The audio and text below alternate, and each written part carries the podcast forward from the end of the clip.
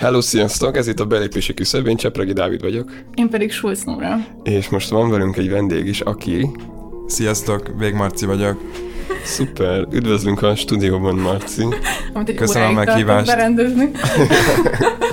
Ja, és hát nagyon örülünk, hogy itt vagy velünk, mert szeretnénk most már egyre több vendéget hívni, és az első ilyen rövid sorozatunk az így a kortás baloldal nehézségeit fogja megvizsgálni, specifikus szempontok szerint. Elsőként az ilyen gondolati, víziók, mindenféle jövőképekről fogunk beszélgetni, és hogy ez az, amiben hiány szemed a baloldal, mik azok, amik jelenleg elérhetőek, és egyáltalán mit gondolunk, hogy hasznosak-e, és mire a különböző utópiák, amelyeket így felkínálnak különböző baloldali gondolkodók. Szóval erről szeretnénk ma beszélgetni, de először szerintem úgy mutatkozz be egy kicsit meg, Marci. Igen, um, mesélj magadról valamit. Um, hát én jelenleg a Közép-Európai Egyetem, vagy CEU a politikatudomány szakos mesterhallgatója vagyok. Főleg politikai gazdaságtan, politikai szociológia érdekel, és Nórival egyébként írtunk már közös cikket a Válasz Online-ra alapjövedelem témában, az egyik klasszikus baloldali utópia, de amúgy néha szoktam itt ott publikálni, mércén főleg hasonló témákban, gazdaságpolitika, szociálpolitika, jóléti állam, stb. Nagyon örülök, hogy vissza tudtam fogni magam, és a soros ügynök viccet nem elsőti a említésre. Jó, hát azért még csak most kezdtük, szóval még lesz rá alkalom. Ja. Meg arról a cikkről is fogunk még beszélni. Biztosan kicsit majd felkérdezlek titeket. Remélem méltányos leszek.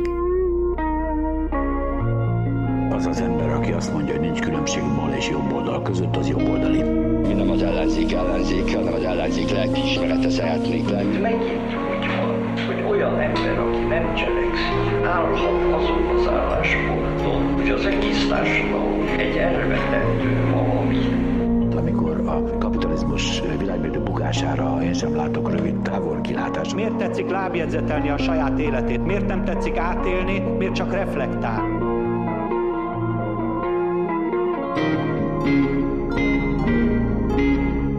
És Marci, mikor kezdtek el érdekelni az utópiát? hát um, ugye van ez, van ez ilyen klasszik, hogyha az ember így uh, nem tudom, 18 évesen, vagy 19 évesen, szerintem, hogy velem akkor történt, mással biztos korábban, amikor ugye így rávetődik az ilyen zsizsek mémekre, meg videókra, és akkor az, ez egyik klasszikus téma, hogy a baloldalnak ugye több utópiára lenne szüksége, és hogy bátran kell elképzelnünk mindenféle utopikus dolgokat. Persze másik oldalról meg ugye ott van ez a az a fajta nézet, ami azt mondja, hogy a, hogy a progresszív, ilyen emancipatorikus baloldali dolgok, azok alapból természettől fogva utópikusak és megvalósítatatlanok, és nem állnak a realitás talaján. Mm. Igen, ezen sokan dolgoznak, nem, hogy azt bizonygatni, hogy a baloldalnak vannak konkrét javaslatai, és hogy nem tudom, nem csak így a felhők között. Szerintem, szerintem nagyon fontos, hogy én nem, én nem, egyébként nem tartom magamat, a, én nem az utópisták közé tartozónak, szerintem ez, ez nem igaz, hogy több utópiára lenne szükség, szerintem, vagy legalábbis szükség van egyfajta jó vegyítésére annak, hogy ne dőljünk be egy ilyen kicsit ilyen harmadik utas, nagyon kompromisszumkész dolognak, de közben meg Szerintem az utópiát nagyon sokszor úgy értik, hogy akkor vigyük át ugye egy ilyen kicsit ilyen gramsciánus módon, hogy vigyük át a baloldali gondolatnak a helyszínét egy az ilyen praktikus technokrata témákról teljesen a kultúrára és a, és a nagyívű gondolatokra, de szerintem ez meg egy ilyen hatalmas lábonlövés a baloldalnak magának, mert hogy, hogy mindig lesz egy ilyen policy, szakpolitikai része a dolgoknak, Szóval, hogy tök jó, tök jó, hogy évtizedekben gondolkodni, meg szerintem fontos, fontos így, szóval az utópiás gondolkodás szerintem inkább úgy fontos, hogy ne vegyünk adottnak olyan dolgokat, amiket nagyon sokan ilyen emberi természet alapján adottnak vesznek, hanem inkább próbáljunk meg, próbáljunk meg ezeken túl gondolkozni, de ez nem jelenti azt, hogy ne lenne iszonyatosan fontos azon gondolkozni, hogy ha holnap hirtelen baloldali győzelem lenne, akkor mit is jelentene ez? Mi, mi, milyen, milyen konkrét szakpolitikák eh, jelennének meg ebben? Azt hiszem a Sumpéter, aki nem egy baloldali szerző, de szerintem ő mondta ezt nagyon jól, hogy a, Én nagyon hogy a, um, az összes, a, a politikának a lényege az igazából a költségvetésben rejlik, és hogy szabaloldalnak ezen el kell kezdeni gondolkodnia szerintem a, a legalapvetőbb ilyen erőforrásoknak az allokációja a kérdéseken is, hogyha oda jut. De hogy ez, ez is egyfajta utópia, úgy érzem, amit a Schumpeter mond, csak ez nem a szocialista utópia, hanem ez a rendszer saját utópiája. És így tök vicces, mert hogy a, a TGM-nek volt egy ilyen, vagy valami ilyen anekdota, hogy a rendszerváltás előtt a TGM is azt mondta, hogy, hogy fiúk holnaptól igazából minden politikai vita csak arról fog szólni, hogy mekkora legyen a kamatláb. És ez azt feltételezi, hogy amiben így éppen élünk, az egy ilyen uh, ideális, uh, a legjobb létező valóság, amin csak jól kell adminisztrálni. Hát szerintem itt pont ez azt feltételezi, hogy egyfajta vakságot azzal szemben, hogy a kamatlábnak is komoly elosztási Igen. következményei vannak, szóval, hogy nincsen, szerintem nagyon-nagyon nagyon-nagyon ritka, valószínűleg nem létezik az olyan szakpolitika, ami mindenkinek egyformán jó. Meg egyformán fontos. Nem? Igen, igen. Igen. Most, most az ilyen kulturális, szóval most vannak az ilyen kulturális ilyen uh, ilyen kötélhúzósdik, mint a, nem tudom, szóval melegházasság, abortusz, stb., ahol nyilván ez egy, szerintem ez máshogy működik, de most az ilyen, az ilyen kikap mire pénzt jellegű kérdéseknél ott nyilvánvalóan soha nem lesz olyan, hogy valami mindenkinek jó lesz. Ja, de hát, hogy erre ugye, vagy nem tudom, szerintem a, a leggyakrabban ilyen hangoztatott reakció azokra, akik ilyen policy vonkok, vagy azt nem tudom, hogy fordítják magyarra. Nem tudom, policy vonk, policy fókusz. Hát szerintem az, amit magyarul, amikor a politológus, ez kicsit. nem, most ez az ilyen voxos, Ezra Kleinos vonalra gondolok, akik így nagyon-nagyon vágnak egy dolgot, mit tudom, mondjuk egészségügyet, vagy szociális szférát, vagy monetáris politikát, és hogy egyébként így nincsen egy ilyen nagyívű világnézeti keretük. És akkor erre szerintem nagyon sokan mondják azt, hogy ez egy ilyen probléma, hogyha a baloldal fölül ennek a trendnek, hogy itt igazából szakértőknek kell mindenfélét, nem tudom, megmondani, hogy mi lenne a helyes, ahelyett, hogy lenne egy nagyívű víziónk arról, hogy rendszer szintű változást szeretnénk. És szerintem itt igazából, vagy ne, én ezt nem szeretem ezt a szembeállítást, mert nyilván azt gondolom, hogy az, hogy vannak rendszer szintű céljaink, az nem feltétlenül kell hozzá egy ilyen utopisztikus alapállás, nem? Tehát, hogy a között szerintem mégis kellenek lenni más opcióknak, hogy majd mindjárt átérhetünk, hogy teljesen automatizált luxus kommunizmust akarunk, vagy hogy igazából csak egy kis adóemelést. Szóval, hogy valahogy azt hiszem, hogy e-, ezek között még így van, bár kell, szerintem... Igen, ez egy spektrum is. Én azért azt tenném hozzá, hogy, hogy ez az ilyen egész szakértőség, diskurzus. Önmagában szerintem itt inkább az a kérdés, hogy, mi, hogy, hogy a szakértőség kizárja úgymond a, a közéletből ezeket a dolgokat, miközben egyébként csomó példa van arra, nem tudom, hogy ez ilyen, biztos te is vágod ezt, mondjuk a 19. század végén az amerikai amerikai populista párt, ami magát így hívta, de ez valójában ez egy ilyen baloldali, vagy inkább ilyen kisgazda párt keveréke volt mondjuk, aminek az egyik ilyen legfontosabb témája az ilyen monetáris politikai kérdések voltak. Ezeket egy olyan diskurzív keretben tudták magyarázni, hogy, hogy egy olyan, olyan témában, ami ma, hogyha azt mondod, hogy monetáris politika, meg központi bankok, akkor az embereknek a 90%-a abból semmit nem ért, és részben azért is, mert ez mert ez úgy van, úgy van eladva, hogy ez egy ilyen nagyon bonyolult téma, ami az expertekre tartozik, miközben valójában ezekről a témákról is lehet egyébként komoly politikai diskurzus folytat. Akár most csak a Covid járvány alatt is azért hirtelen nagyon sok ember nagyon utána annak, hogy hogy működnek a tesztelések, meg milyen statisztikai bizonyítékok vannak a különböző járvány ellenes intézkedéseknek a hatékonyságára, szóval szerintem nagyon sok mindenhez egy csomó ember hozzá tud szólni, és nem kell valójában annyira okosnak lenni hozzá, vagy annyira tanultnak, mint ahogy ezt sokan gondolják. Szóval nem gondolja, hogy, hogy nem gondolja, hogy a szakértelemmel van elsősorban a hiba, hanem azzal, hogy a szakértelmet kizárjuk az ilyen közéleti beszélgetésből egyszerűen, vagy a szakértelem által által lefoglalt témákat. Hmm. amellett is szerintem is egy áldilemma igazából a szakértőiség, vagy az ilyen policy fókuszáltság és az utópia közötti kötelező választás.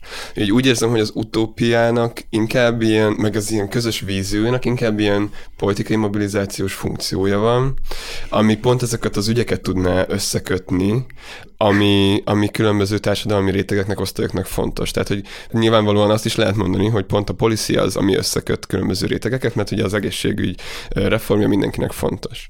De azért így látjuk azt, hogy ez, ezek az intézkedések mégiscsak differenciáltak ilyen társadalmi rétegek között, és egy ilyen közös vízió, amiben beleillik az egészségügy, az alapjövedelem, vagy az materiális biztonság, oktatás, stb., az, ahol van még tér az utópiák megfogalmazására. És hogy nem tudom erről mit gondolsz, hogy milyen, milyen mobilizációs funkciója van ezeknek a nagy vízióknak, vagy hogy lehet, hogy ez az, ami hiányzik a baloldalról. Egy ilyen, egy olyan jövőkép, ami, ami kevésbé arról szól, hogy hogy fogunk élni, és inkább arról, hogy ebbe az irányba cselekedjünk közösen. Biztos, hogy biztos, hogy van mobilizációs funkció. Nyilván a, a jobb oldalon is van a jobb oldalnak a saját utópiáinak ilyen funkciója, ezt nem, ezt, ez teljesen egyértelmű. Szerintem itt inkább az a, Szerintem itt az ilyen utópia, meg nem, mert most egy kicsit az ilyen rossz értelemben vett utópia, azt szerintem nagyon gyakran inkább azt jelenti, hogy egyfajta egyfajta ilyen morális elvárást támasztunk az emberek felé, szóval nem, nem egy ilyen, nem egy ilyen, nem egy ilyen rend, nem intézményekben gondolkodunk, meg nem, nem mozgalmakban valóban, hanem inkább az, hogy hogyan, hogyan tudjuk az embereknek a gondolkodását megváltoztatni úgy, hogy hirtelen, hirtelen arról, amire eddig azt gondolták, hogy rossz, arra az gondolták, hogy jó, és fordítva. Mm. Igen. És szerintem ez ami kicsit elvezet az ilyen, az ilyen utopista versus realista, vagy tudományos, tudományos. baloldaliság, szocializmus kérdéshez.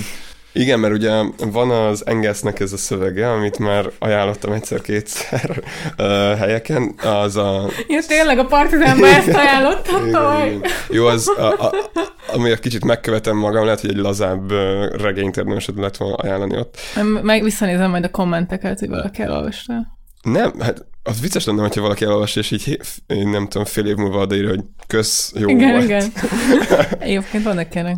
Minden esetre, hogy így az Engesznek az a szövege, hogy nagyjából arról szól, hogy ezeket a a korai utopista szocialistákat kritizálja pont azon az alapon, amit te is mondtál most, Marci, hogy ezek a szocialisták, mint a Fourier, Owen, meg Saint Simon, igen, ők így úgy képzelték el, hogy, az, hogy maga a politika az csak egy ilyen morális uh, uh, példamutatás, hogy így létrehozzák ezeket a modelleket. Ne, de bocs, hogy közül, csak hogy ez nagyon vicces, hogy itt is mennyire dekonstruálódik a, a vízió versus szakértelem, mert hogy gyakorlatilag annyira egy ilyen pozitivista keretbe kerülnek ezek az utópiák. De egyébként szerintem akkor mondjuk el, hogy ki volt ez a Fourier meg. Igen, igen, igen. Meg... Hát el, elmondod, vagy elmondjam? Vagy? De alapvetően mondott, beszéltek róla, ezek ugye főleg, főleg a, a 19. század első felében, főleg Franciaországban aktív ilyen felvilágosult, sokat olvasott, de nagyon, mellette nagyon gazdag emberek, akik vagy akik, akik vagy gyárosok, stb., akik, akik azt gondolták, hogy akkor a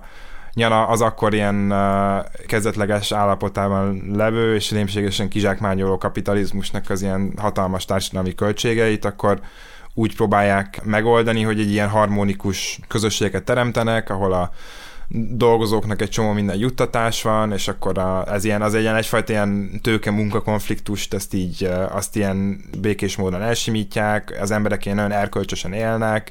Hát egy ilyen magyar kortárs példát ugye a az ember tragédiájából lehetne hozni a falanszteres Fú, ez egy, ez, egy, ez egy külön adás meg, szerintem, hogy a magyar közéleti diskurzusban a Madács Imre az a baloldaliságnak hogyan lett egy ilyen, hogyan adott egy ilyen keretet a falanszterrel, amiben nagyon sokáig, vagy mai napig szerintem nagyon sokan ebben keretezik, hogy hogy a baloldaliság az falanszter lesz. Igen, igen. Fú, hát, ezt, ezt nem tudtam. Igen, innen jön az, hogy... értik emberek.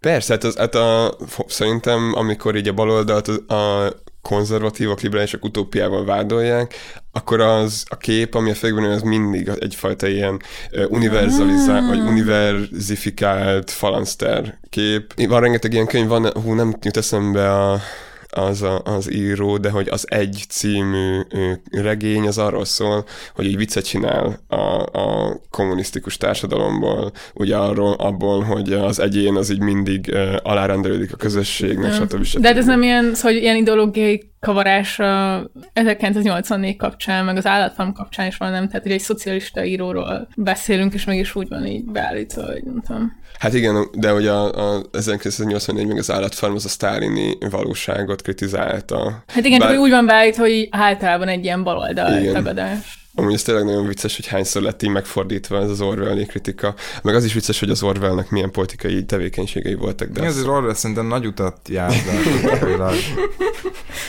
De hát van, van az a ugye, ugye ő, szerintem neki az, ami traumatizálta, az az, hogy ő a spanyol polgárháború alatt ő Barcelonában látta, amikor a, a sztálinisták azok ilyen oroszországi módszerekkel lefejezték a, a trockista, anarchista, stb. különböző ilyen brigádokat, meg mozgalmakat a szovjet pénzből, és ez nyilvánvalóan az ő traumatizálta. Ja, hát teljesen jogosan igazából. Aztán el is bukott a polgárháborúban a baloldal.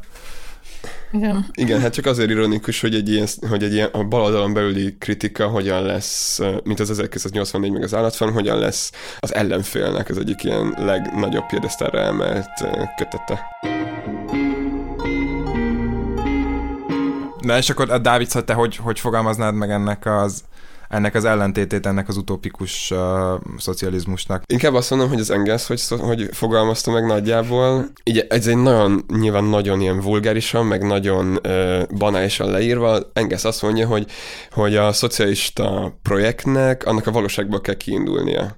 És hogy nem úgy működik az elmélet alkotás és ezzel együtt a gyakorlat, hogy elképzelünk egyfajta tökéletességet, és így afelé próbálunk haladni, hanem megnézzük azt, hogy jelenleg hogyan szerveződik a társadalom, hogyan szerveződik a termelés, és megkeressük azt, hogy itt milyen hát igazságtalan kizsákmányolási mechanizmusok vannak, és erre melyik osztály tud potens politikai szereplőként így választ adni, harcolni. És ugye a 19. század végén a szer- megszerveződő munkás mozgalom, mint politikai realitás, így azt a azt a választotta erre mind Marxnak, mind Engelsnek, hogy ugye a történelem antitézise az a proletariátus. Ők azok, akik meg tudják, át tudják forgatni a termelési rendszert az osztályharcon keresztül egy olyan termelési rendszerben, amit, amit ugye ők szocializmusnak hívnak, aztán később lennünk kommunizmusnak, stb. Ez egy ilyen tudományos uh, szocializmus, olyan értelemben tudományos, hogy, hogy az empíriából indul ki, és a történelemből, és ezekben, ezekben a, a realitásokban keresztül a potenciált. Szóval hogy, és akkor így vissza is csatolok az utópiára, hogy így, hogy a realista utópia nem olyan értelemben, mint amiről még beszélni fogunk az alapjövedelem kapcsán, hanem olyan értelemben inkább, mint politikai mobilizációs erő.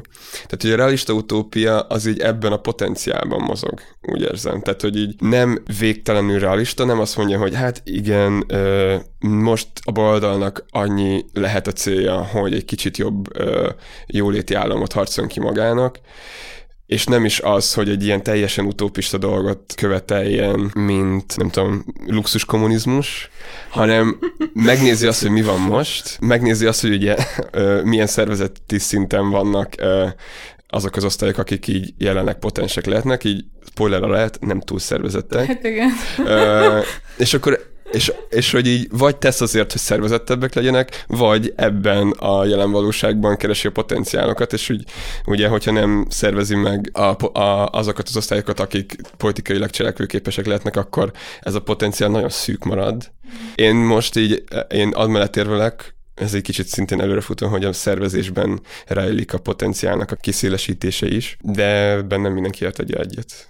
Hát szerintem egyébként én egyetértek veled, mert hogy úgy azért ennek is van egy ilyen nagyon, nagyon, hát nem mondom, hogy veszélyes, de inkább ilyen önsorsrontó lágazása, hogy ez a nagyon ortodox, ugye amikor a, mondjuk Olaszországban a, az, olasz, az olasz kommunistáknak egy jelentős része, az Amadeo Bordiga vezetésével azt mondta, hogy hát még nem tartunk ott, hogy itt most forradalmat csináljunk, és ezen meg így sikerült elbuktatni egy általánosabb aladi összefogást a fasizmus ellen, aminek meg a következményei nyilván láthatóak voltak, szóval ebben, ebben kicsit telik egy ilyen ennek szerintem ennek is van egy olyan veszély, hogy egy ilyen passzív történelem szemléletbe alakul át, ahol semmilyen Szóval, hogy az előbb, az előbb ugye azt mondta az ember, hogy nem az emberek gondolkodását uh, kell megváltoztatni, hanem a meglévő viszonyokból kiindulni, de hogy valójában nyilván vannak lehetőség arra is, hogy ilyen diskurzív eszközökkel, uh, új szimbólumokkal, ötletekkel, stb. az emberek val- valamilyen társadalmi koalíciót állítsunk egy ügy mellé, akkor is, hogyha kvázi az adott történelmi helyzet az látszag még nem a legalkalmasabb erre. Szóval ezt kicsit szerintem úgy kell elképzelni, mint egy ilyen egy ilyen kicsit ilyen rugalmas yeah, yeah. keretet, amin belül van lehetőség erre is, de, de nyilván közben egy, van, egy, van egy társadalmi történeti helyzet, amihez Meg, alkalmazkodni mm. kell. Hát meg kicsit az nehéz, nem? Tehát, hogy amint, amint most így felvázolt a Dávid, amikor az utopisztikus, meg a tudományos marxizmus szembeállítás volt, hogy akkor a tudományos marxizmus az nagyon erősen egy ilyen nem tudom, technológiai determinizmus is volt benne, nem? És hogy szerintem erről lenne még izgi beszélni, hogy erről mit gondoltok, hogy én azt hiszem, hogy nagyon sokszor a kortás ilyen um, utopisztikusabb baloldaliság az, ami viszont az ilyen technológiai víziókhoz nyúl. Tehát, hogy van ez a, az az automatizációs diskurzus, erről szerintem tökéletes lenne, hogy így ez így mégis így honnan jön, meg, meg valóban így utcasarkon van-e már a mindent ö, robotizálunk típusú világ, meg, meg ezt, ezt majd szerintem így átfolyik szintén az FNS dolgokba is. Ki lehet azt mondani, hogy a marxi uh, korpusz az nem hibátlan, és hogy, hogy tudom, nagyon edgy, meg Ez a fekete autó holnap reggel. Szóval nyilván nem, szerintem van ez a kiírta, ez van egy nagyon jó szó, nagyon, nagyon jó eszély erről. Most nem jut eszembe, hogy kicsoda. Egy angol, egy angol fickó írta, szerintem Nóri lehet, hogy neked te ismerni fogod amúgy Ez valószínűleg. az eszé az angol fickót. Angol fickó a New York, New York Review of Books-ban. Uh, arról, és egy Marx, egy Marx, egy, egy Csak Marx, a London Review of Books-ot olvas. igen, lehet a London Review-ban volt egyébként. Fú, ezt csak majd be kell rakni a podcast Mire, mire alálinkben. gondolsz? Ami egy nagyon, nagyon jó, egy ilyen Marx, uh, Marx biográfiát uh, recenzál, és az a konklúzió kicsit, hogy hogy szerintem, hogy hogy is mondja, nem lett volna a nagy októberi szocialista forradalom, akkor Marx ma egy lenne sok 19. századi gondolkodó közül, és hogy nyilván szóval azt rója fel neki, hogy amit egyébként én is felravok nyilván, hogy, hogy van egy ilyen nagyon erős, ilyen lineáris történelemszemlélet, nagyon nyugatorientált, a technológiai determinizmus, amikor ugye az ilyen, az ilyen klasszikus ilyen uh, azért volt jó a kolonializmus, mert az elősegítette a kapitalizmus kialakulását uh, Indiában, és hogy emiatt... Azért nem tudom, hogy van-e ilyen normatív. Szóval van, van, ezt, ezt mond, van, egy, van. van egy ilyen Marx szöveghely, amiben mondjuk ezt mondja, hogy Mert a tőkében azért így nagyon, vagy most nem Jó, nyilván- most nyilván- pont tegnap olvastam ilyeneket az egyik vizsgámra készülve, ahol így tényleg, tehát hogy így én, én alapvetően egy ilyen, azt gondolom, hogy Marxnál nem a normatív szempontok dominálnak, vagy egy ilyen olvastam van, de hogy egyébként tényleg, ahol így arról ír, hogy hogyan rabszolgaság, és a, akár az ilyen ásványkincs, vagy ö, mi az, nemes fémek kapcsán, meg mindenben, tehát hogy így hogyan vannak kizsákmányolva így a kolonizált kontinensek, azt szerintem ilyen elég világosan benne van. Igen, azt mondja, hogy ez egy előfeltétele volt az a felhalmozásnak, de hogy szerintem ez, hogy Hát de szerintem szóval egy ilyen az, szükségesség van az, benne. az, hogy a történelem ugye az egy egyirányú utca, ezt ugye a Spencer, meg nagyon sok Igen. ilyen nem, nem baloldali, egyáltalán nem baloldali, de egyfajta ilyen korabeli szell, korszellem által nagyon is megérintett ember is uh, mondta, akiket már nem tekintenek nyilván a, ne, olyan sokan nem vesznek komolyan, mint mondjuk Marxot. Hát szerintem Spencernek pont van egy ilyen felévelése most a, az Hát hát ez- fordulók miatt. De, de, de hogy nem, szóval nem a tudom, akkor mondjuk ez az a tudományos presztízse Mhm. Marxnak. Az abból is fakad részben, hogy őt egy bizonyos mozgalom az magáinak vallotta. Ezt az októberi forradalom tette Marxot releváns filozófus dolgot, én hallottam már többször is, de hogy valahogy nem tudom teljes mértékben így elfogadni, tehát hogy így, én nem gondolom azt, hogy Marx azért ne lenne kiemelkedőbb sok kortársánál, mind a filozófia, mind a politikai gazdaságtan területén, én szerintem megkerülhetetlen lenne akkor is, hogyha Hát az azért biztos, hogy ha nem végzik el emberek körülötte azt a munkát, hogy az iratait rendszerezni, kiad. Szóval, hogy Engels nélkül nincs Marx viszont. Tehát ha nem is októberi forradalom nélkül nincs Marx, de Engels nélkül nincs igen. ez a nagy figura, az biztos. De hogy azt szerintem el kell ismerni, hogy Marx azért mégiscsak a 19. századi gondolatkörnek a, az egyik képviselője, de ez nem jelenti azt, hogy, a, hogy ezek az ilyen lyukak, vagy inkább történelmi, vagy eszmetörténeti meghatározottságok így irrelevánsá tennék Marxot. Na jó, most a, lehet, hogy a Marx metázást azt uh, kicsit berekeztem.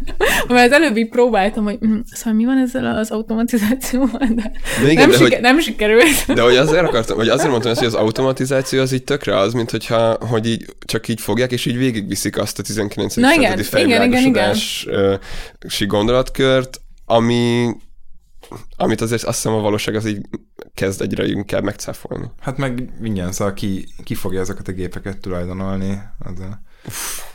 Ja, de akkor szerintem, nem tudom, le, ez it. lehet, hogy csak, csak én olvastam a teljesen automatizált luxus kommunizmus. Abszolút, uh, én nem olvastam könyvet. konkrétan a könyvet. Ne, nekem ez ilyen tökre ilyen di- dilemmákat okozott olyan szempontból. Mondta, hogy mi az a könyv. Igen, igen, Ja, igen, igen. igen, igen. Épp, épp, oda, tar- épp oda tartottam.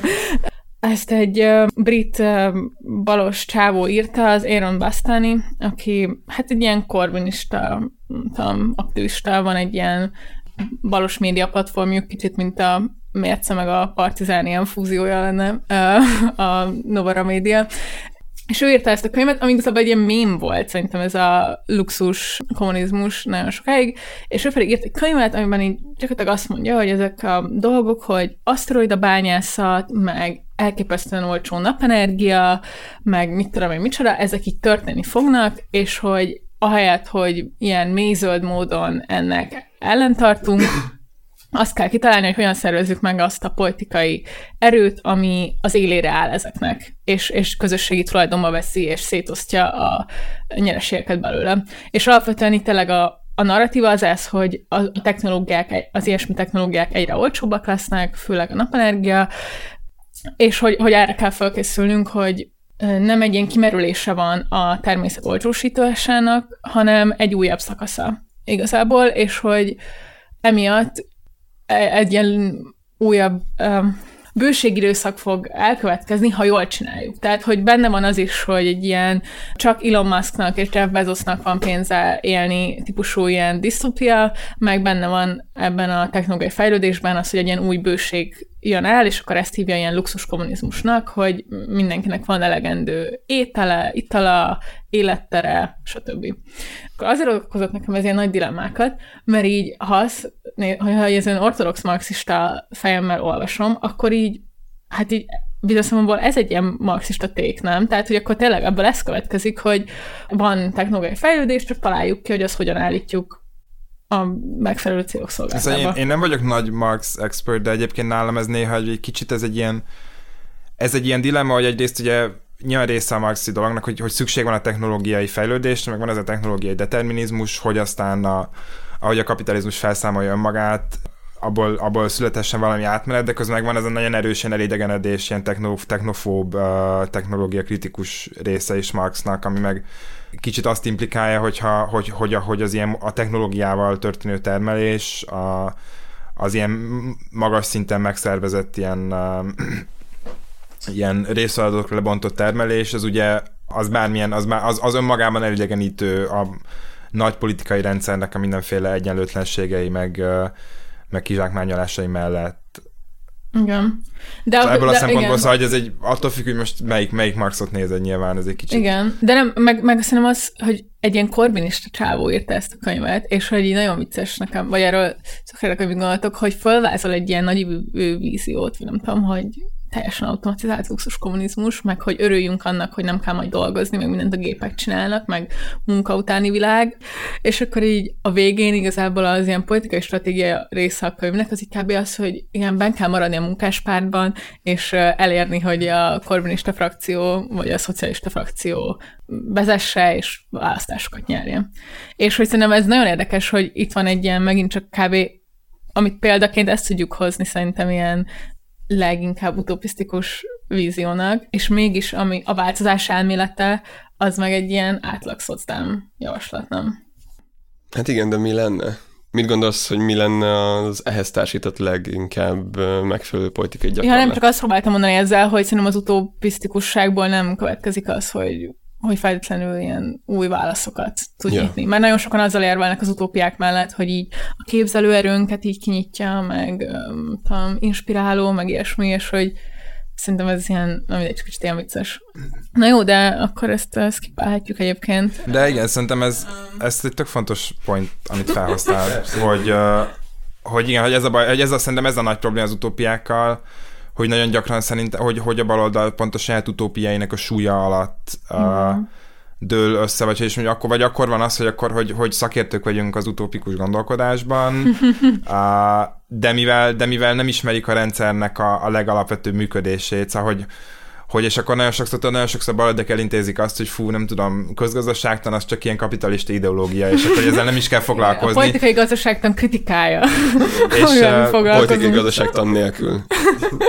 igen, igen, szóval hogy ez, uh, hogy ez szerintem egy, egy ilyen ez, egy, ez az ilyen legnagyobb, leg, legnagyobb öngól, amit, és szerintem ez egyébként mostán nem Magyarországra nem gondolom, hogy ez egy, egy, egy nagyon-nagyon általánosságban beszélve szerintem azért kicsit így globálisan vannak olyan tendenciák, ami ezt ami ez ellen szól, um, de szerintem, szerintem tök fontos, szóval szerintem a, ha, ha van mondjuk az ilyen régi baloldaliságnak, egy munkás mozgalomnak egyébként egy pozitív oldal, az biztos, az ilyen az, hogy, hogy, egy, hogy ez nem egy bölcsész, hanem egy mérnök uh, dolog volt, vagy legalább annyira volt mérnök, mint bölcsész. Igen. Um, és nem, hogy, az ilyen, hogy, hogy a, ennek, a, ennek a legpraktikusabb uh, része nélkül nem tudunk uh, uh, nem tudunk valójában, szóval akkor, akkor ez mindig meg fog maradni ilyen egyetemi aulákban szervezett panelbeszélgetések szintjén. Igen. Ja, hát hogy az ilyen utopisztikus gondolkodásnak vagy az illúziók politikájának, ahogy a, a Lukács ír róla, ugye az is veszélye, hogy irreális célokat tűz ki egy mozgalom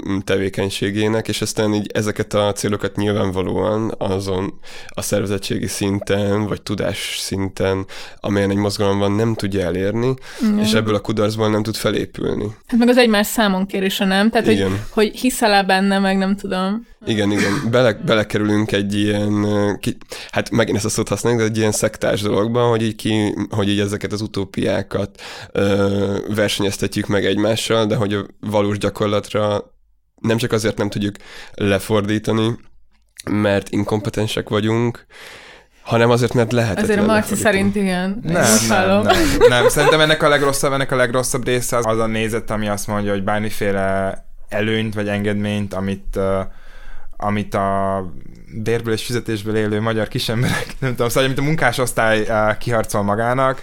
Itt az... mondhatod nyugodtan.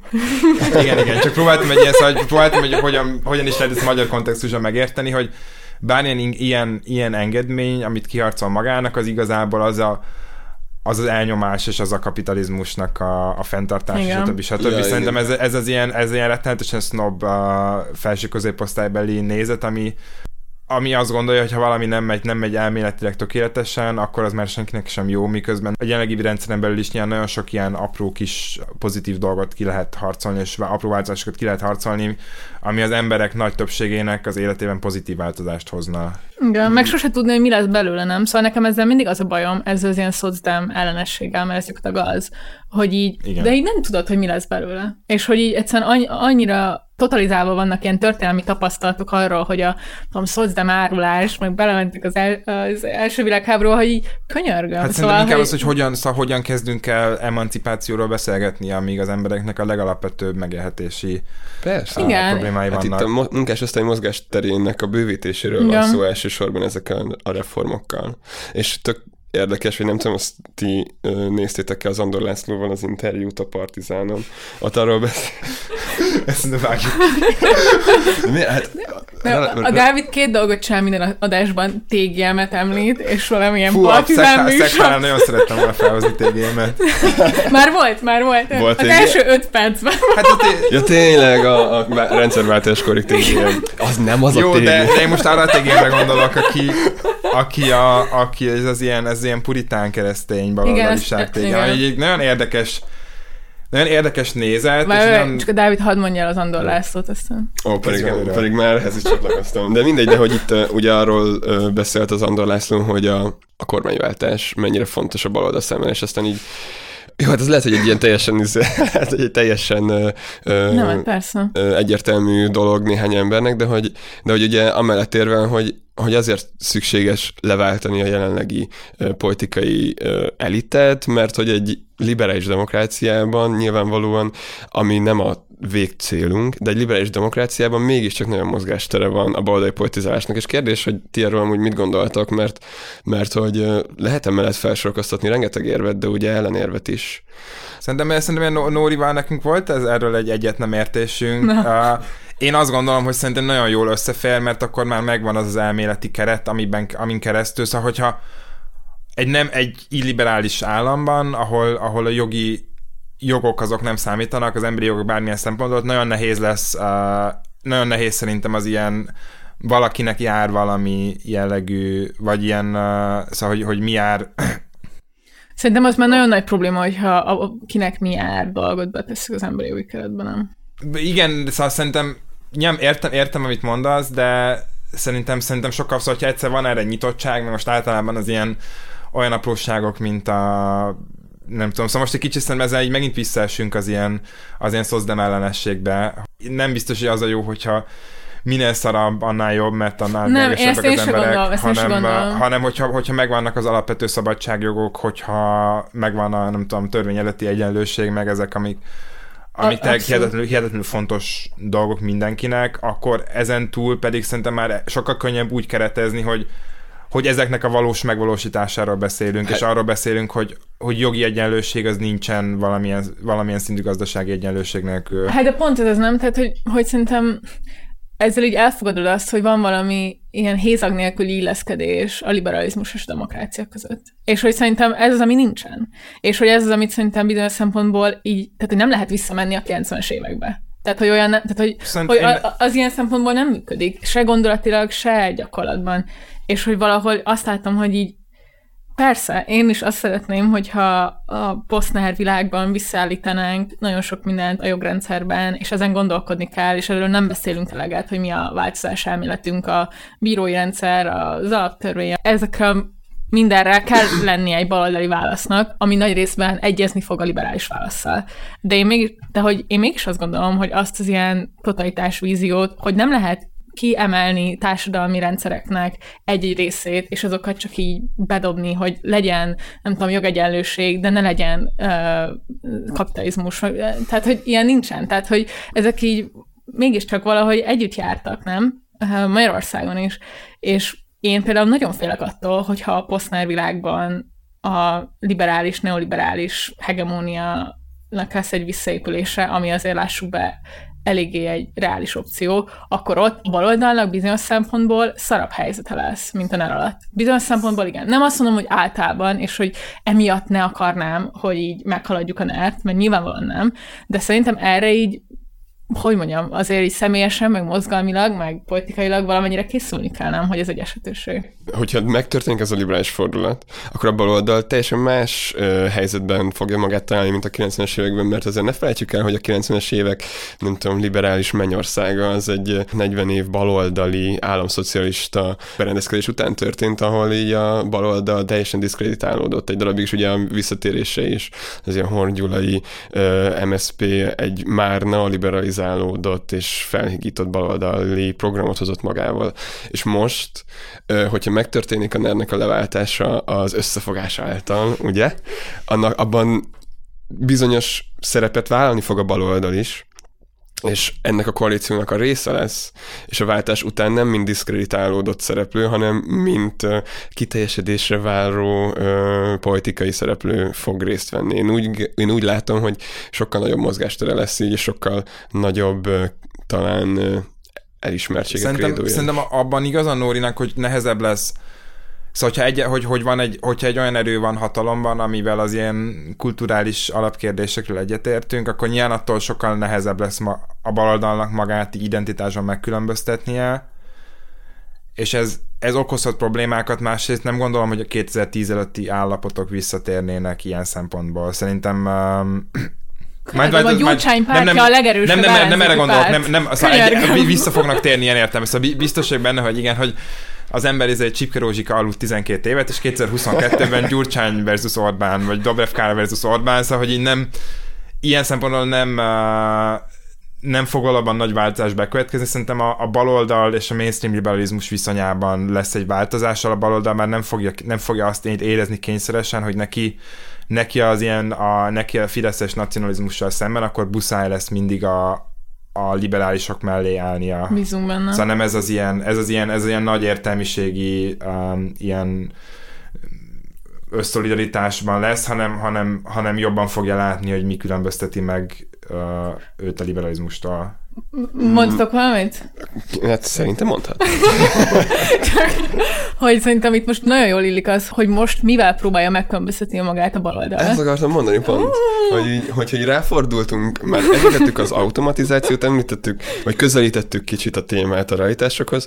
Ugye az alapjövedelem az Igen. ma Magyarországon, amit az intézményesült politikában szereplő baloldal a saját ilyen programjának tart, ami hát vélt vagy valós okok miatt megkülönbözteti őt ettől a liberális centrumtól.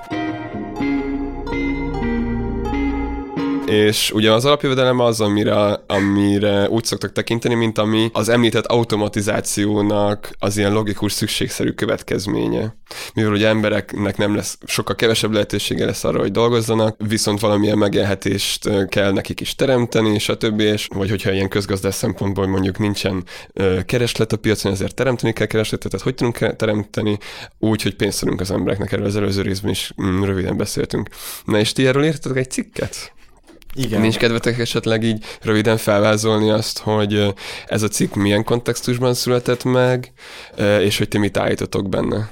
Ez a cikk abban a kontextusban született meg, hogy a magyar közéletben időről időre épp uh, úgy 2020-ban is fellángol az alapjövedelem vita. Nyilván ennek most vannak, van egy ilyen globális eredetet tekintve, hogy a koronavírus járvány miatt olyan nagyon sokan ezt, mint ilyen kiváltó szociálpolitikai eszközt gondolják bevezetni. Egyébként én nem vagyok ellen ezt az alapjövedelemnek, mint ilyen válságkezelő eszköznek nem vagyok, nem vagyok ellenébe, ellenére. Én, én azt sem, gondolom, meg azt hogy, írtuk is. Igen, ez benne ezt bele is írtuk, szóval nem, nem arra gondolunk a Nórival, hogy nem kéne egy, illetve nem vagyunk ellenére nyilván annak se, hogy egyfajta ilyen szociálpolitikai eszközként a legszegényebbek azok kapjanak valamilyen, valamilyen juttatást, akkor is, hogy adott esetben nem, ez nem kötődik munkához feltétlenül. Nyilván régen ilyen volt a családi pótlék is valamilyen módon, csak az uh, annak ugye az összege az éppen nem változott tíz éve, úgyhogy gyakorlatilag ilyen fagyi pénznek uh, elegendő hogy a Nórival az volt ugye a kifogásunk, hogy egyrészt nem vesz figyelembe két dolgot, az, hogy az alapjövedelem önmagában a, a jóléti által, állam által biztosított dekomodifikációt nem biztosítja, szóval hogy e, te bocsi, kapsz... Mit jelent az, hogy dekomodifikáció? Dekomodifikáció azt jelenti, hogy valamit a piacnak a sugarából kivonunk, és az ember alapvetően alanyjogon hozzáférhető szolgáltatásként biztosítjuk, vagy legalábbis részben kivonjuk a piaci viszonyok alól, és az alapjövedelem, hogyha nem valami, nem tudom, milyen nagyon szuper magas összegű, ami nyilván soha nem lesz, a, akkor attól még, hogyha, hogyha, hogyha a borsodi kisfaluban szar az iskola, és nincsen kórház, akkor tök, hogy az emberek kapnak alapjövedelmet, abban a szempontból esetleg kicsit jobban élnek, de hogy ez valójában ezeket szóval társadalmi mobilitást, meg az ilyen emancipatikus dolgot nem fogja elősegíteni, ez egy megnövelt összegű segély lesz gyakorlatilag. Egy. Kettő, ennek nyilván vannak egy nagyon csomó olyan politikai stratégiai konnotációja, hogy akkor ha mindenki kap alapjövedelmet, akkor is valójában egy bizonyos fizetési szint felett ez, egy, ez már egy nettó negatív dolog lesz, mert annyival magasabb lesz a jövedelemadót, szóval elég nehéz elég nehéz, és a, szemben viszont, hogyha a kórházra költünk meg az iskolára, az mindenkinek jó, az a középosztálynak Nem kell emelni az adót, mert csak pénzt nyomtatunk, Marci. Ja, igen, ez a, ez a modern monetáris elméletnek az igen, igen. Aztán vannak, is... vannak, akik szerint csak uh, simán az alapjövedelmet ezt uh, kinyomtathatja a jegybank, ez uh, szerintem még a modern monetáris elmélet követői közül is sokan vitatkoznának, eh, de zárójel bezárva, és uh, szóval volt, volt ez, a, ez, a két, uh, ez a két problémánk, a harmadik pedig az, hogy mégiscsak a, a, hogy a, a jóléti állam, meg az, hogy, a, hogy ma az emberek nem úgy élnek, mint a, nem tudom, az 1840-es években a munkásság, hanem van neki, szóval van az, az átlagembernek hozzáférhető egy csomó állami szolgáltatás, legalábbis itt Európának ennek a kis csücskében, az alapvetően azon múlik, hogy a, hogy a munkásságnak van egy ilyen strukturális ereje, a szakszervezetiség, meg egy csomó minden olyan uh, nyelvnek van egy politikai oldala, de hogy, hogy szükség van, szükség van a dolgozókra, és emiatt a dolgozó kiharcolhat magának különböző jutatásokat, nagyon leegyszerűsítve, amit egyébként, hogyha nem lenne szükség, akkor nem harcolhatnak ki, és itt van ez egyébként, ez, ez nem egy eredeti gondolatunk, ez nem bele egy Aaron uh, Benanav nevű nagyon kiváló amerikai történész is megírta, hogy az a probléma az egész, jön az automatizáció, nem lesz munka, de majd akkor adunk alapjövedelmet diskurzussal, hogy ezt nem veszi figyelembe, hogy az automatizáció az pontosan a munkásokra való igényt szünteti meg, innentől kezdve, hogyha hogyha nincs egy szakszervezet, aki leáll tárgyalni, aki, nincs egy szociáldemokrata párt, ami képviseli a, azt, hogy az állam ezeket a szolgáltatásokat biztosítsa, akkor innentől kezdve nincsen olyan politikai nyomás, ami a tőkét, a tulajdonosi szektor arra készteti, hogy ilyen, hogy alapjövedelemre jutasson pénzt, maximum annyi, szóval tényleg egy ilyen nyomor létfenntartás szinten, ami annyira elég, elég, hogy az emberek, az emberek megvásárolják a termékeiket, amiket a robotok csinálnak, de hogy hogy önmagában ez, ez egy ilyen nagyon fals, nagyon fals, ilyen utópikus szocializmus, azt gondolja, hogy majd a, majd a tőkés osztály az egyszer csak a saját morális felismeréséből, majd egyszer csak egy olyan összegű alapjövedelmet fog nyújtani minden munkáját vesztett dolgozónak, amiből ő nagyon jól elél, és um, egyébként ennek még nyilván van egy csomó ilyen pszichológiai, meg nem tudom milyen uh, probléma is az alapjövedelemmel, szóval nekünk nem, de minden esetben Nórival szerintem azt próbáltuk hangsúlyozni, hogy nem egy ilyen, nem arra gondolunk, hogy az emberek ne érdemelnék, meg hogy a szegények ne érdemelnének pénzt, ezen maximálisan nem értünk egyet azokkal, akik szerint uh, aki nem tud dolgozni, az dögöljön is meg, hanem azt gondoljuk, hogy ha szűkös erőforrásaink vannak, akkor azokat jobban is el lehet osztani, vagy más, más jóléti szolgáltatásokban érdemes gondolkodni, mint az alapjövedelem, illetve hogy ez az alapjövedelem mögötti érvelés, ez az automatizációból arra hivatkozó érvelés, ez alapvetően egy ilyen komoly logikai bukfencet tesz, ami miatt nem tartható fenn.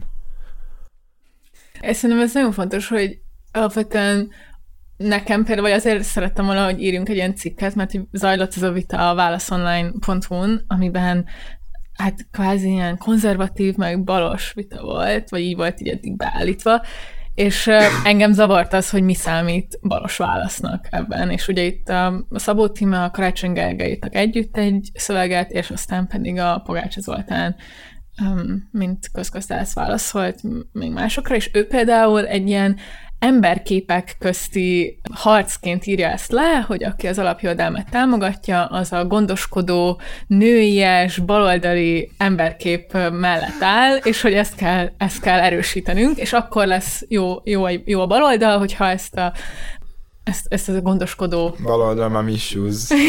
Jó dead issues. Igen, freudiánus uh, szöveg a pogácsától kicsit. Hát meg ilyen teljes moralizálás. Igen, igen, igen. szóval én ezért szerettem volna ezt megírni, hogy, hogy így látszódjon az, hogy nem csak ez a fajta balos gondolkodás van, amit ők képviselnek, és vagy szerintem majd nyilván belinkeljük, meg így tökre érdekel, hogy ki mit gondol róla, de szerintem am, ami miatt így egy hasznos, hogy megírtuk, az ez, hogy, hogy beszéljünk akkor ennek a, a mozgalmi beágyazottságáról, hogy van igazából, nincs. És, és úgy van eladva, mint hogyha ez lenne az ilyen igen, amit csak így hirdetnünk kéne minél többeknek, minél több alapjövedelem kiadvány, minél több alapjövedelem konferencia, minél több alapjövedelem cikk, és akkor egyszer csak majd ezt az igét igazából így magukévá teszik az emberek, és önmagukért fogják kiharcolni. És hogy szerintem ez az, amiről szól a cikkünk, hogy ez nem így működik, hogy sokkal inkább akkor arról kéne beszélni, hogy milyen lakhatási problémáik vannak, milyen szociális ellátásai problémáik vannak, így Magyarországon is a legtöbb dolgozónak, és próbáljunk meg velük együtt gondolkodni azon, hogy mi az, ami segíteni a helyzetükön. Mert az alapjövedelem egy fölülről lefelé tolt gondolat, akárhogy is nézzük. Ja, ezt, ehhez akartam így hozzászólni, hogy Említetted azt, hogy globálisan most az alapjövedelemnek a, az, a pozíció ez így teljesen megváltozott a Covid miatt, mert ugye ilyen hirtelen nagyon drasztikusan ö, csökkent a kereslet. És hogy ilyen értelemben akkor nem pont ez arra bizonyíték, hogy így az a fajta politikai ö, nyomás, amit, a, amit mi a munkásosztálytól várunk, az igazából a tőke részéről éri most a politikai elitet, mivel keresletet kell teremteni a piacon az alapjövedelemen keresztül, és azért lehet az, ja. hogy globálisan most már ugye az ENSZ is uh, együttműködik egy csomó országgal, hogy bevezesse Dél-Kelet-Ázsiában, Afrikában, uh, folyamatos, ugye Spanyolországban már bevezették valamilyen formájában, Skóciában is terve, stb. stb. Szóval, hogy ugye Igen, mégis... Ez, erre Ja, de csak annyi, hogy mégis megjelenik, mint reális politikai döntés úgy, hogy nincsen mögötte munkásosztálybeli szervezet, akkor valószínűleg másfajta érdekek állnak itt mögötte.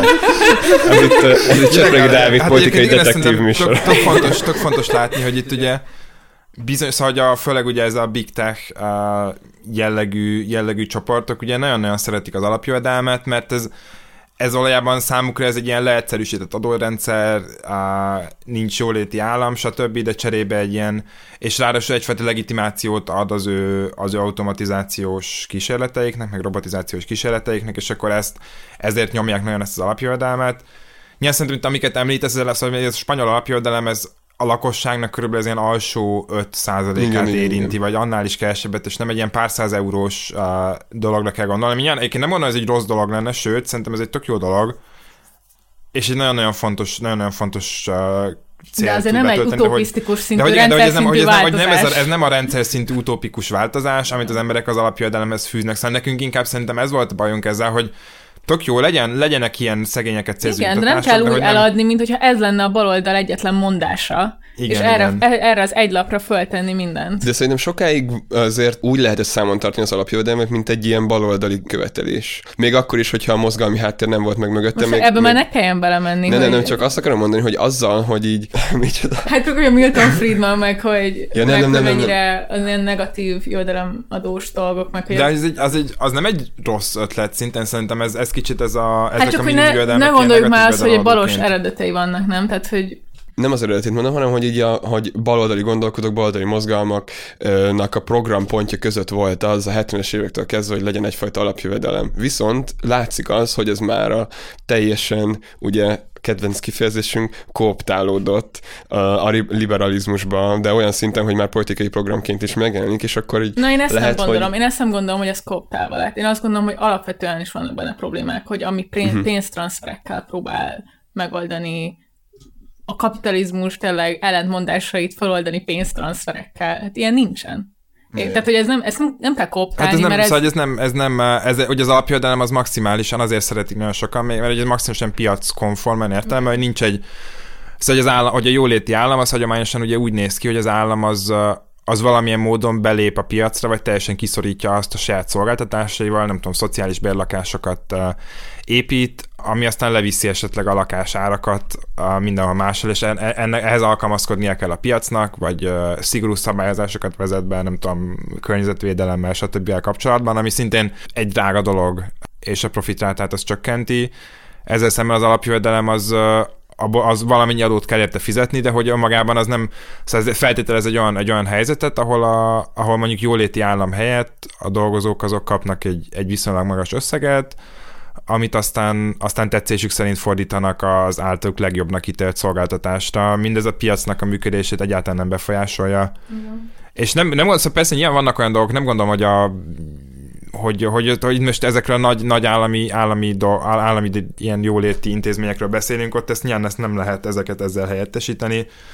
Az persze meg tök jó, hogyha, hogyha azok, akik a legmélyebb nyomorban élnek, azoknak meg van pénzük alapvető termékeket megvásárolni. Szóval nyilván nem gondolom, hogy, hogy most olyan módon kéne beavatkozni a piac működésébe, hogy hatósági ára legyen a kenyérnek. Szóval arra ez egy jó megoldás, de azon túl viszont a lakhatásra, oktatásra, stb. már nem. És ami tök érdekes, hogyha ugye szakszervezeti vezetőket kérdezünk az alapjövedelemről, akkor ők így értetlenkednek. Tehát, hogy így hogyan állnának ki az alapjövedelem mellett úgy, hogy gyári munkásokat képviselnek, akik ö, 40 órában dolgoznak, és úgy kapnak olyan összeget bérként, amit most ö, alapjövedelemként akarnának juttatni ö, olyan embereknek, akik nem dolgoznak. Tehát, hogy így ezzel át is mehetünk arra, hogy a munka, ez az ilyen munka utáni társadalom, a munka utáni termelés, ez így valójában mit is jelent ma a munkások számára. Mivel, hogy a munkának a mai napig ugye óriási egyrészt presztízse van, másrészt társadalmi integráló ereje. Tehát- Szerintem És így, így most a, a, nem tudom, közmunkát lehet ugye a leginkább példaként, mindegy, az, az hogy így, e- ebbe most lehet, hogy nem érdemes belemenni, de hogy a, De, de nem, ezt szerintem jó, hogy mondod. Szerintem nagyon jó téma, igen. Igen, mert a- a Pogi is ezt mondja, hogy az emberek utálják a munkáikat, és akkor citál egy random valami ízét, David meg, Graeber-t. meg a bullshit jobsot, igen. Jó, persze, de hogy ez mennyire is- középosztályban egy probléma, Van, hogy- szóval van, egy, szóval van, van, egy csomó, van egy csomó szar munka, amit nyilván jó lenne, hogyha ki lehetne váltani robotokkal, és senkinek se kellene azokat a munkákat elvégeznie, de hogy egyetértek az, hogy, a- hogy a... egy robot. Van ez, Igen. Eh, De hogy, van egy szóval, ilyen hogy, kúp majd hogy ez egy, ez, egy nagyon, ez egy nagyon utópikus dolog, hogy akkor majd mindenki novellákat fog írni, meg izé a Reggel karikázni a kertben, hogyha, hogyha nem, nem kell dolgozni. Szóval Szerintem nem az, a, nem az a baj, hogy dolgozni kell, hanem az, hogy, hogy ha- hogyan dolgozni kell. Szóval miért nem Meg gondolkodunk kikapja olyanokban, meg az hogy- értéket abból a munkából, Igen. amit elvégzel. Szóval, hogy, hogy gondolkodhatunk olyanokon, hogy, hogy munkaidő, munkakörülmények, fizetéseknek a növelése valóban, és nem, nem feltétlenül arra kell gondolni, dolgozói hogy vezetése munkahelyeknek. Igen, Tehát, igen. hogy van itt egy ilyen radikális republikánus, meg demokrata hagyomány egyébként a baloldalnak, amit ez az egész alapjövedelem koncepció így igen, filmbe igen. se Szóval, hogy, hogy, hogy nem, szerintem egy csomó, és szerintem ez, ez egy kicsit, ez egyfajta, szintén egy ilyen, egy ilyen felső középosztálybeli értelmiségi attitűd, hogy akkor ahol kvázi a lehet, hogy a munkának valójában ez a fajta presztízse nincsen meg, mert van egy csomó olyan lehetőség, hogy te lehetsz valami, nem tudom, freelancer, Igen. újságíró vagy designer, aki, aki, aki valóban ezt a fajta hagyományos, hagyományos értelemben vett szabályozott munkát ezt nem végez, vagy a munka meg a hobbi, vagy a munka meg az ilyen, az ilyen, az ilyen saját, saját kreatív alkotás közötti határ az nem olyan éles. És ez nagyon vicces, nem, hogy egy csomóan ez alapján kritizálják az Orbán rendszert, hogy ez a munkaalapú társadalom, hogy ez mekkora egy ilyen fasiszta vízió, és hogy nekem ez minden érdekes volt, mert hogy Érted? Szóval, hogy bizonyos szempontból baloldaliként ez egy alapvetésünk, hogy a társadalom jelenleg a kapitalizmusban munka alapú, és hogy a munkát próbáljuk megváltoztatni, és hogy nem azt az ideológiai vagy narratív váltást kell megtennünk, hogy na, nem is munka alapú a társadalom, hanem tudom, morális, vagy ilyen együttérzés, vagy bármi, hanem hogy a munkát változtassuk meg, hogy milyen. És nem pedig azt csak így diskurzíve, hogy nem beszélünk a munkáról, vagy arról, hogy munka alapú lenne a Igen, igen. Szóval szerintem egy legtöbb, és, és, és, és, szerintem ez, ez egy sokkal Szóval, hogy én nem gondolom, hogy ez egy, hogy ez egy jó, jó politikai küldetés lenne, hogy akkor próbáljuk meg megmondani az embereknek, hogy dolgozni valójában nem is olyan jó dolog, és ne abban Igen. keressék az identitásukat, hanem helyette próbáljunk,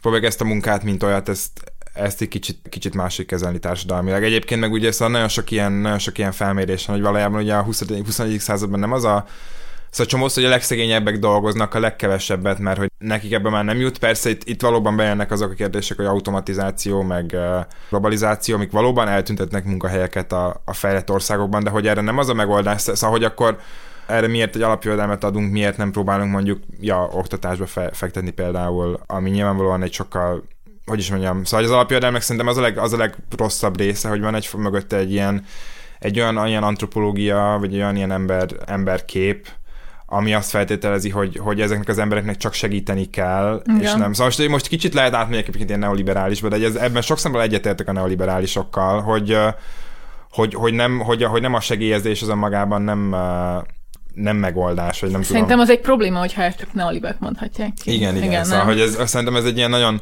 hogy, hogy ez egy ilyen, ez egy ilyen egy nagyon, nagyon jobboldali gazdaságpolitikának ez egy ilyen őstégi alapvetés, hogy az embereknek munkát kell adni, és nem segélyt, és ezzel olyan szemben nem értek egyet, hogy nyilván mindig lesznek olyanok, akiket a, akiket a kapitalizmusnak a, a nagy kereke az félremozdít, és saját hibáikon kívül lesznek, még nyilván ennek az egésznek a, a működésnek a társadalmi mellékhatásai azok nagyon problémásak, de hogy, hogy az emberektől az, az embereket egyfajta ilyen, ilyen gyerekként kezelni, aki és szerintem ez nagyon szóval ez, van-e mögött egy olyan, hogyha XY kiáll az alapjövedelem mellett, a, akkor az nagyon, akkor azt szerintem ez van, ez egy kicsit egy olyan pozíció, ahonnan nagyon könnyű nagyon könnyű azt gondolni, hogy őt soha nem fenyegeti a munkanélküliség, mert nyilván ő egy, egy nyelveket beszél, a jó a szövegértése, vannak különböző szkijei, lehet, hogy tud programozni, lehet, hogy nem tudom, ilyen-olyan dolgokhoz ért, uh, és őt soha nem fenyegeti azt, hogy felesleges tagja lesz a társadalomnak, de hogy ezt a, hogyha, hogyha ő, ő hirtelen feleslegessé válna, akkor valószínűleg nem esne jól neki se, hogyha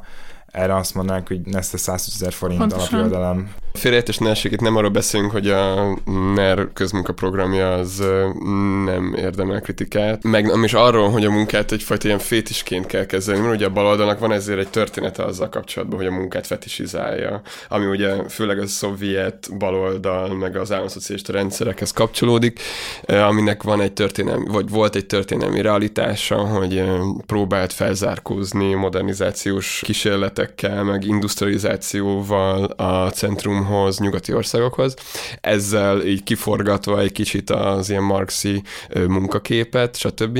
Viszont a közmunkaprogramban pont olyan lehetőségek rejlenek, amelyek így Mármint, hogy nem a jelenlegiben, Jézusom, a jelenlegi közmunkaprogram az egy neofeudalista rendszer, kiteszi a Igen. legszegényebbeket még nagyobb függésnek a helyi földesurak által, stb. Mindegy, ez, most ez lehet, hogy ilyen propagandisztikusan hangzott, de ez, ez a valóság. Hát egyébként ugye az érdekes, hogy közben ugye Amerikában a, az amerikai baloldalon a modern monetáris elméletnek ugye az alapvetése az, Job hogy akkor legyen, legyen egy állami munka garant, garantálva mindenkinek egy minimum jövedelmen. Szóval, hogy, Ja, igen, hogy, de ezt és, és, hogy, hogy ez még ez nem, ez nem egyébként nem ellenséges, ez egy, egy baloldali gondolattal. Nyilván Magyarországon ennek valójában szerintem is az, az a problémás része, hogy ezt ilyen, ezt ilyen helyi kontrollként használják ki, illetve hogy nem, szóval valójában azért nem megy mellette az ilyen átképzéses, és a többi, de hogy szerintem az tény, hogy és én is beleestem a hibába, meg szerintem sokan mások, hogy olyan 2014-5 környékén, vagy 3-4-5, amikor már így beindult a közmunkaprogram, és nagyon sok embert foglalkoztatottak, hogy nagyon sokan mondták azt, hogy hú, hát ezek az emberek soha nem fognak visszatérni a munkaerőpiacra, és most éppen ott tartunk, hogy gyakorlatilag már csak a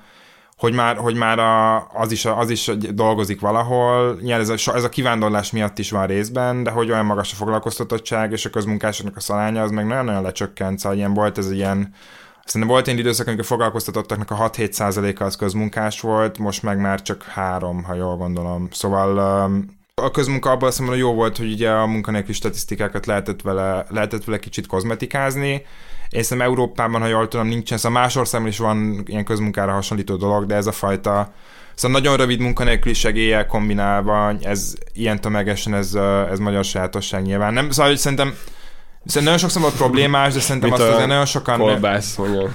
De, az, de azért ahhoz szerintem az, ez egy kicsit, ez egy kicsit azért a, a liberális értelmiség itt egy, itt egy valamennyien módon falba szállt, és én, magam, magam, én ezt maximálisan önkritikusan is mondom, mert nem gondolom, hogy jó lenne a közmunka minden szempontból, de hogy van abban valamennyi ráció, például azt hiszem ez a, van ez a, most nem jut eszembe két ilyen modern monetáris uh, politika elméletész által írt könyv, ahol például például arról írnak, hogy azért van szükség job guarantee többek között, mert uh, azért van szükség állami munkagaranciára, mert hogy aki, áll, aki, do, aki foglalkoztatva van, akkor is, amikor magas a munkanélküliség, vagy magas lenne, annak utána jóval könnyebb lesz visszajutni a munkaerőpiacra rendes, nem állami, nem, nem közmunkába, mint hogyha, mint hogyha munkanélküliként engődne, ami lehet ezzel ellen szerintem felszólni, csak hogy tök fontos azt látni, hogy Magyarországról, ami, ami ilyen fasiszta intézkedésnek tűnik, az máshol ezt egy baloldaliak nyomják. És azt lehet mondani, akkor igazából Magyarországon is arra lenne szükség, hogy így, hogy egyfajta ilyen új uh, ilyen New Deal-t implementáljon a gazdaságpolitikájába a kormány. Zöldipari forradalom. A hanyadik most? Ötödik? Nem, a, ja, nem csak a, hogy ugye a, ami Green New Deal, a, Igen. Ja, az, zöld- Amerik, az a brit baloldalon zöldipari forradalom. Arra gondolok, hogy igazából a közmunka ugye akkor lenne, akkor lenne Az új száznapos program. Szerintem Magyarországon ez a, száz lépés Magyarország, Igen. száz egy lépés a magyarosított verziója ezeknek. Hát um, nem, nem. Egyébként ez tényleg kéne. Szerintem De szóval hogy- nyilván, nyilván ezt valahogyan, valahogyan szerintem is erre szükség lenne.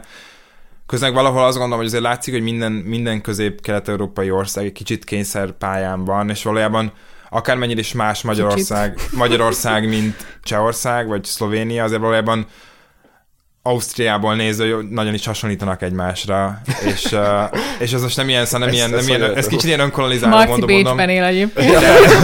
Nem, most ez arra, arra, arra, arra, arra célzok, például ott van például a szlovén- 2035-re a utalunk. szlovén példa, ami Szlovénia volt ugye, ugye Közép-Európa Svédországa, erős szakszervezetekkel, magas életszínvonallal, um, ugye posztkommunista, posztkommunista államok közül. Közép-Európa Svédországa.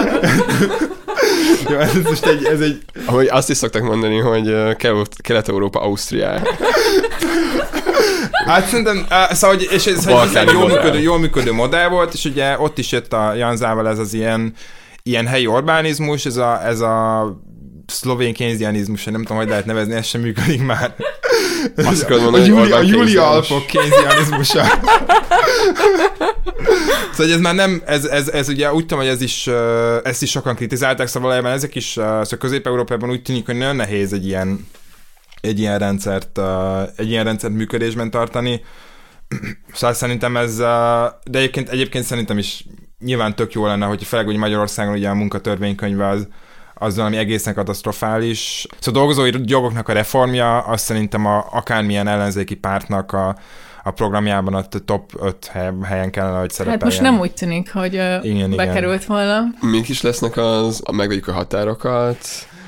Igen, az sikerült a kérdéseket. Ja, azt hiszem, ennyit így Hát van, vannak benne szociális elemek, de, de ez például engem is meglepett, hogy ahhoz képest, hogy a rabszolgatörvényes tüntetések voltak, amik összehozták bizonyos szempontból ezt a, az összefogást, ahhoz képest így a saját mitológiájuknak így semennyire nem próbálják a részévé tenni, miközben szerintem tökre Meg nem tudom, meg szóval elég sokan, elég sokan vannak, vannak azok, akik ugye arról írnak, mint a Herman Mark Schwartz, meg ilyenek, akik arról írnak, hogy a következő nagy ilyen, a, a Silicon Valley kifulladással a következő nagy nagy forradalom. Ugye az amerikai viszonylatban ugye van a, ugye a nyugati part a tech, a digitális ipar, és a és a keleti part kifejezetten az a Boston régió, ahol az ilyen nagyon magas, nagyon magas színvonalú új ilyen biotechnológiai mm. dolgok működnek, és valójában ez az, ami a jövőnek az ilyen új, magas profitabilitású iparága lesz, és a koronavírus most erre különösen erre az ilyen biotechnológiai gyógyszeripar témára ugye ráirányította a figyelmet, és szerintem ez egy olyan dolog, ami Magyarországnak azért sokkal, szóval, hogy,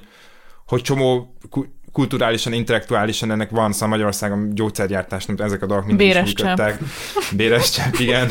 Um, Úristen, de jó lenne, hogyha a béresebb lenne Magyarországnak az első számú ilyen export terméke. Hát figyelj, én most elkezdtem szedni, úgyhogy... Na! um, szóval, hogy szerintem vannak, szóval vannak, van Magyarországon szerintem vannak ilyen, vannak ilyen izgi iparpolitikákra lehetőségek. De igen, ez lett volna a kérdésem igazából a nyugdíjjal kapcsolatban leginkább, hogy így, hogy olyan fajta programra gondolok, ami, ami egyfajta ilyen fejlesztő állami ö, megfontolásokból indul ki, infrastruktúra fejlesztésből, hogy az, az automatizáció az egyik megoldás, egyébként ez a fejlesztő államiság, ezt sokan mondják, például nem tudom, van a, a Danny Rodrik, aki egy harvardi közgazdász, uh, mondjuk szóval egy elég mainstream közgazdász, mondjuk a mainstreamen belül inkább a, a balra húzó, aki például írt tök jókat arra, hogy az innováció az nem, szóval az innovációt, meg a technológiai fejlődést, az hajlamosak vagyunk egy kicsit egy ilyen exogén folyamatként felfogni, mm. amit így rajtunk kívül áll, ez csak így ilyen zsenik által történik, és, és a társadalom az csak így rohan a technológiai fejlődésnek a nyomában, de hogy valójában ez egy olyan dolog, amit igenis az, hogy mibe, mibe, fek, mibe fektetünk tőkét, az egy, az egy társadalmi választás Igen. is, és, nem, és most az, hogy a, a 2010-es éveknek az ilyen monetáris politikája által felfújt ilyen buborékok, azok véletlenül Silicon völgyben találtak, gondolták úgy, hogy ott, ott fognak megtérülésre találni, vagy ott fognak profitra találni. Az, az, az, egy politikai, az, ez egy politikai társadalmi hát meg ez egy dolog, és nem, és és akkor jönnek, igen, és akkor a technológiai fejlődés 2020-ban abban merül ki, hogy eh, ki tud melyik appet addiktívabbá tenni. Igen. Egyébként erről, ami van magyarul is könyv, a Changnak a 23 dolog, amit nem mondtak el neked a kapitalizmusról.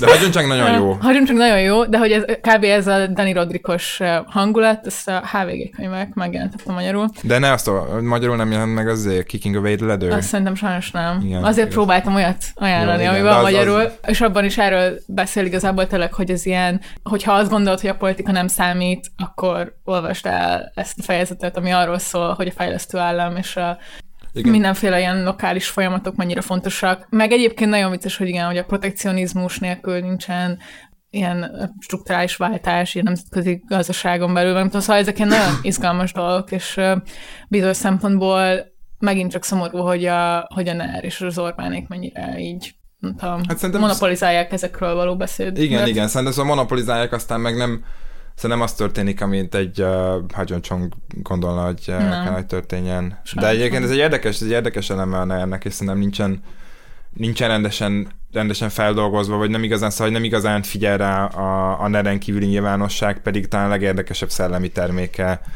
a, nem tudom, a György László, meg mások által írt ilyen fejlesztő államos hmm. dolgok, és ez nem, szóval ez nem ez itt teljesen átsiklik a nyilvánosság fölött. Nyilván azért, mert politikai gazdaságtan amúgy sincs a magyar médiának a Hát igen, ezt, ezt, ezt, ezt a kifejezést kb. nem lehet használni, nem? Mert hogy ez is ilyen Hát ez, ez tényleg ez, a, ez, ez a marxista örökséget takarja. A nagymamám például érettségizett politikai gazdaságtanból. Igen, hát az is az ilyen mítosz, hogy volt politikai gazdaságtan, most van mikro- és makroekonomia.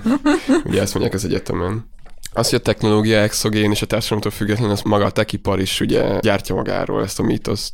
Ugyanakkor viszont, hogyha megfigyeljük második világháborútól kifejezetten ezeket a technológiai fejlődések mögötti ö, kutatást, azt jó részt állami finanszírozásban, ö, ö, vagy azt jó részt állam, államilag finanszírozták. Sokszor nyilván ilyen a két ö, nagyhatalom szembeállása alatt a hidegháború során ennek ilyen katonai céljai voltak, és mit tudom, az internet is ugye először egy katonai hálózat volt be, és stb. stb. Lehet erre jó ilyen izé, pop Igen, tudományos nekem, nekem volt, volt, egy, volt egy, egy tanárommal egy ilyen vitára, hogy én mondtam, hogy hú, a Silicon Valley, tehát igazából aztán manapság nincsen igazi innováció, és erre mondta ő, hogy szerintem most tényleg nincsen, de hogy ez a második hullám, és hogy volt egy első hullám a 90-es években, ami meg ugye gyakorlatilag ami, amiben most élünk, az a technológia ilyen életvilág, azt, azonnal származik, ami az egy hidegháborús fejlesztő állami tevékenységből. Most persze az egy ilyen az mindig egy ilyen izgi kérdés, hogy az ilyen kényszianizmusnak felestelemiság így nehezen tudja magát háborús helyzet nélkül elképzelni, de ez egy következő adásnak lesz a témája. Igen. Lehet, hogy mégiscsak egy új háború kell a baloldalnak? Na jó, igen. Amúgy war communism a klímaváltozás, klímaváltozás megoldása. De azért meg, a, hogy hívják, a Jameson megírta ugye azt a, azt a könyvét némen a, a kötelező sorkatonaság mellett érvelt például a baloldalnak, majd Végülis... Na jó, azt szerintem durvább, mint az, hogy mi a, amiket a, mi a munkáról mondtunk most. Amúgy igen, igen, de arra is mondják, hogy... Soka, a... soka, nagyon jó érveket mond. De a Zsizsek is azt mondja, hogy ugye a Jugoszláviában a, a kötelező sorkatonaság volt a legfontosabb intézmény, mivel így integrálta a ez, szerbeket, ez, a koszovóiakat. Ez a, a, nemzet, a nemzetépítésnek volt igen. alapvető. Hát nem tudom, még ez, nekem így az jutott eszembe a legelejéről, hogy, hogy én, én fiatalon nagyon nem zsírek videókon szocializálódtam 18 évesen, hanem pont, hogy ilyen disztópiákon, olyan filmeken, mint az út, a Blade Runner. Most lebuzsóáztál. Ja, a, a, vidékiek azok az ilyen szarfilmeket nézik, és nem, egyébként, szóval ez, ez, nem az interneten nézek zsizseket, hanem ez, élőben. Ez ilyen tini, tini disztópia. Fú, mert szlovén vagyok, vagy mert? Nem volt Cambridge-ban. Na jó.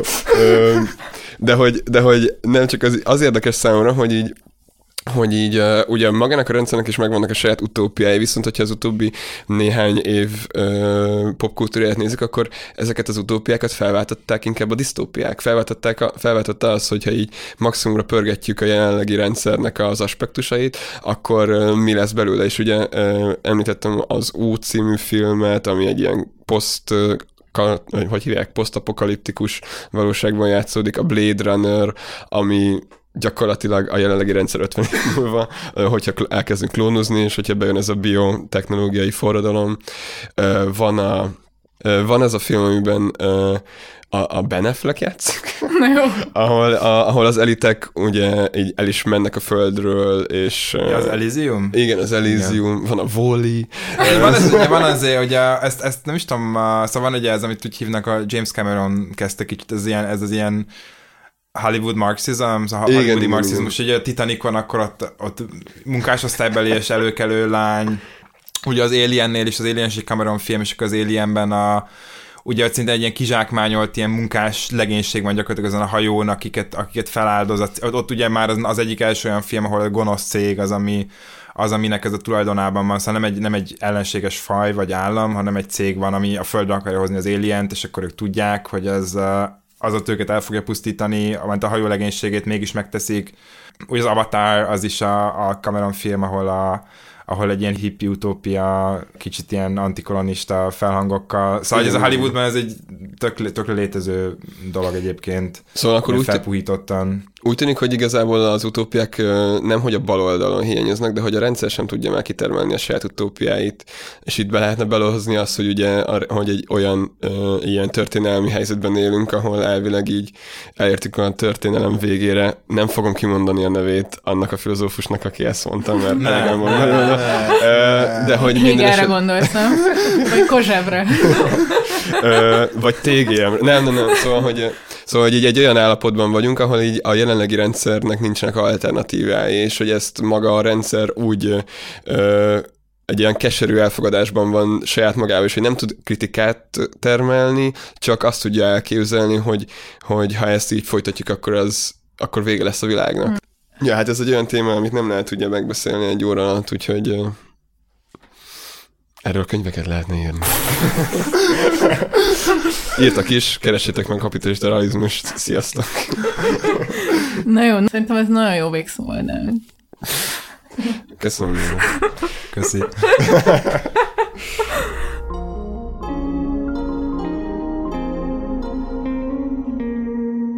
Nagyon köszönjük, hogy itt voltál velünk, Marci, és segítettél átbeszélni ezt a témát. Én nagyon jól éreztem magam. Én is nagyon jól éreztem magam.